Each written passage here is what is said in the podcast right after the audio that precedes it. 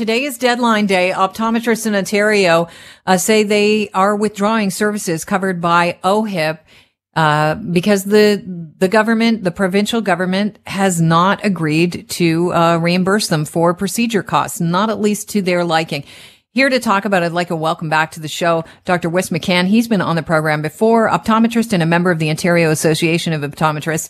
Uh, Wes, I think we spoke, it, it, would have to be under a month ago about uh, the plight of optometrists and how you're just trying to recoup some of uh, the money that is not covered by OHIP that you think should be.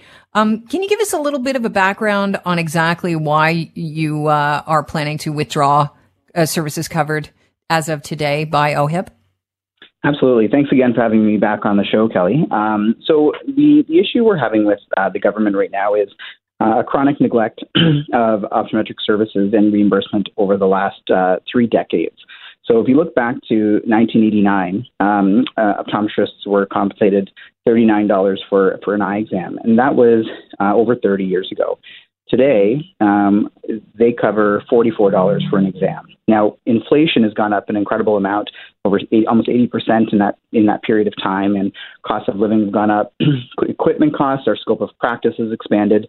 There's lots of things that have changed that have um, cost, caused our cost of delivery to increase as well. So the cost for us to deliver an eye exam today in 2021 uh, is in and around the $80 mark. And when the government only pays $44 towards that exam, it puts us in a deficit for every single patient that we see. And that's not the, the optometrist receiving any compensation whatsoever. That's just overhead costs, staff, rent, equipment, etc. So we're asking the government to uh, commit to, at a minimum, covering our cost of delivery. So we're kind of at a stalemate with them because they're uh, they're just not listening to concerns and to uh, the facts that are out there, and and there's a lot of misinformation that's coming from uh, the Ministry of Health as well. Um, many people, many of my patients thought that we had a settlement that was reached because they they saw the government's press release about the 31 or sorry 39 dollar uh, 39 million dollar payment.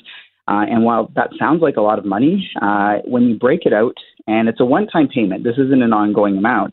It was a one-time payment to optometrists to reconcile the past uh, underfunding. And, and what that works out to is less than a quarter of the funding deficit that we have for one year. So we're, we're asking for a long term commitment from the government for sustainability of eye care. Uh, so, so that's really what we're asking for is to, at a minimum, cover our costs, and and the government uh, is coming nowhere close to that right now. Okay, so you want full coverage for the so, cost yeah, so, of the eye exam to you guys? Right. So I think it's a very reasonable ask, and, and our patients are behind us 100% as well. We've had overwhelming support that we're asking for, at a minimum, for us mm-hmm. to sit down at the table to, to cover our cost of delivery. Right. Because uh, the understanding is that OHIP covers certain um, procedures, and this is one that they right. cover, but they don't fully cover it. So it's kind of right. misleading. Exactly. Like we, we provide over 4 million eye care services every year uh, to patients. And, and the government recently, in their what they quote as a reasonable offer on the table, is an increase of, of 8%. So that brings our average exam from $44 to 48 or $49. And uh, that's nowhere close to our cost of delivery. And if you look at other provinces across Canada, um, we're the lowest publicly funded eye care province in Canada.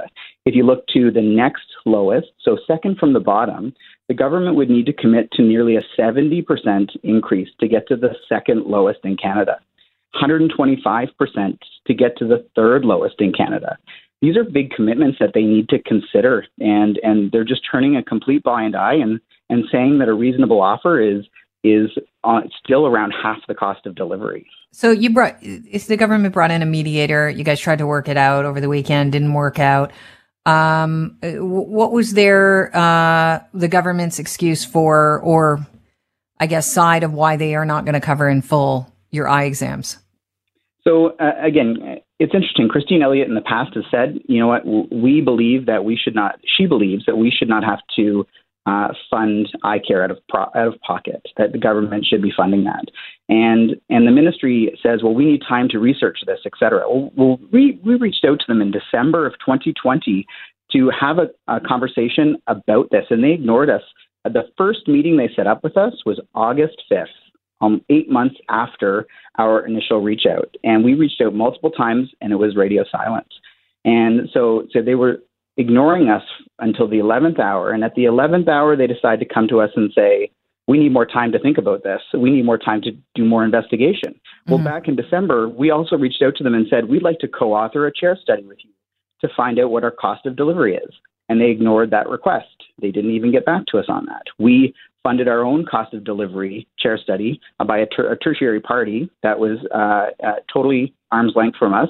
Uh, and uh, and they determine what our cost of delivery is. And if you look at the other provinces, like there's lots of evidence that's out there as to why the government needs to invest in eye care to preserve and to protect Ontarians in the future. Is there any kind of reason that you can point to uh, on why they lowballed the cost of your delivery? Uh, they Are they not factoring eye, in?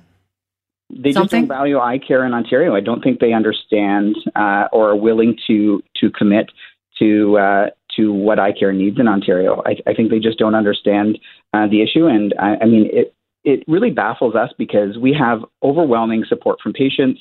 They've received combined between petitions and uh, and uh, and letters to the ministry, uh, letters to MPPs. They've mm-hmm. received mm-hmm. over like close close to almost a third of a million people reaching out, and combined between those petitions and the, and, and the letters, and, and they've just turned a blind eye, and and we we're baffled by it because there's public available information. Uh, and it's on websites for all the different ministries across the, the country.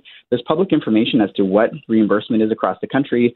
Um, our chair study, like there's so many facts that are on our side, and and they constantly throw out misinformation and information about oh we'll pay you $39, $39 million as a one-time payment. We're looking at eight percent increase, and and again, just ignoring the facts. So we're baffled by it. Our patients are baffled by it. We just don't understand where the ministry is coming from or why they can't commit to cost of delivery. I don't want to run out of time with you, Wes. So I got to get to a yeah. couple of things before we run out of time because we are at a clock sure. here. Um, first of all, who's affected by this? Uh, so seniors, children, and anyone between the ages of 19 and 65 that uh, have an OHIP insurable condition. So diabetes, glaucoma, cataracts, those types of patients are affected by that. And, and as of today, um, they won't have access to eye care from uh, any optometrist in, in Ontario. Wow. You, I've heard it estimated at something like 25,000 appointments could be canceled in a day. There are going to be waiting lists. How are you guys going to accommodate? Because you are trying to accommodate your uh, clients. How will you be doing that? So yeah, you're exactly right. Nearly 25,000 appointments are being canceled daily, and um, and for ocular emergencies, we're we're trying to uh, uh, educate our patients. Please reach out to us, and we will uh, find appropriate care for you. Uh, but uh, at this time, uh, yep, 25,000 appointments are being canceled daily, and and being redirected to to other options for for managing those urgent care issues. Wes, what does that look like? Finding appropriate care? You mean the hospital? So it depends. Uh, it depends on the uh, area that you're in. Uh, there's different uh, in some remote places. Uh, optometrists are the go-to for for most things, and so we, are figuring out the ways. And again, each individual clinic and area of Ontario will be different. But some areas, yes, in in London, for instance, where we are, uh, urgent care would be a redirection point for for those urgent care and in emergencies. So, in 20 uh, seconds or less, because I, I really am, my newsroom's going to kill me in a second for running late no again. Um, are you shocked that you have come to this deadline and you had to withdraw appointments? We're baffled by it, and our patients are baffled by it. And again, we have overwhelming support. Uh, we are asking our patients still to go to saveeyecare.ca to send a letter to their MPP and uh, to the Minister of Health as well as uh, Doug Ford, uh, or to call your MPP. Tell your MPP how much this frustrates you and how you're baffled by we're in the situation that you're in, that we're all in, and and redirect your your frustration to the Ministry of Health because uh, they need to fix this problem and, and sit down at the table. We're sitting at an empty negotiating table, and we have been for the last 30 years, and we really need our patients' uh, support to contact uh, the uh, the provincial uh, government to their MPP. Got to leave it at that, Wes. Thank you so much. I really appreciate your time. No problem. Thanks, Kelly. Enjoy the rest of your day.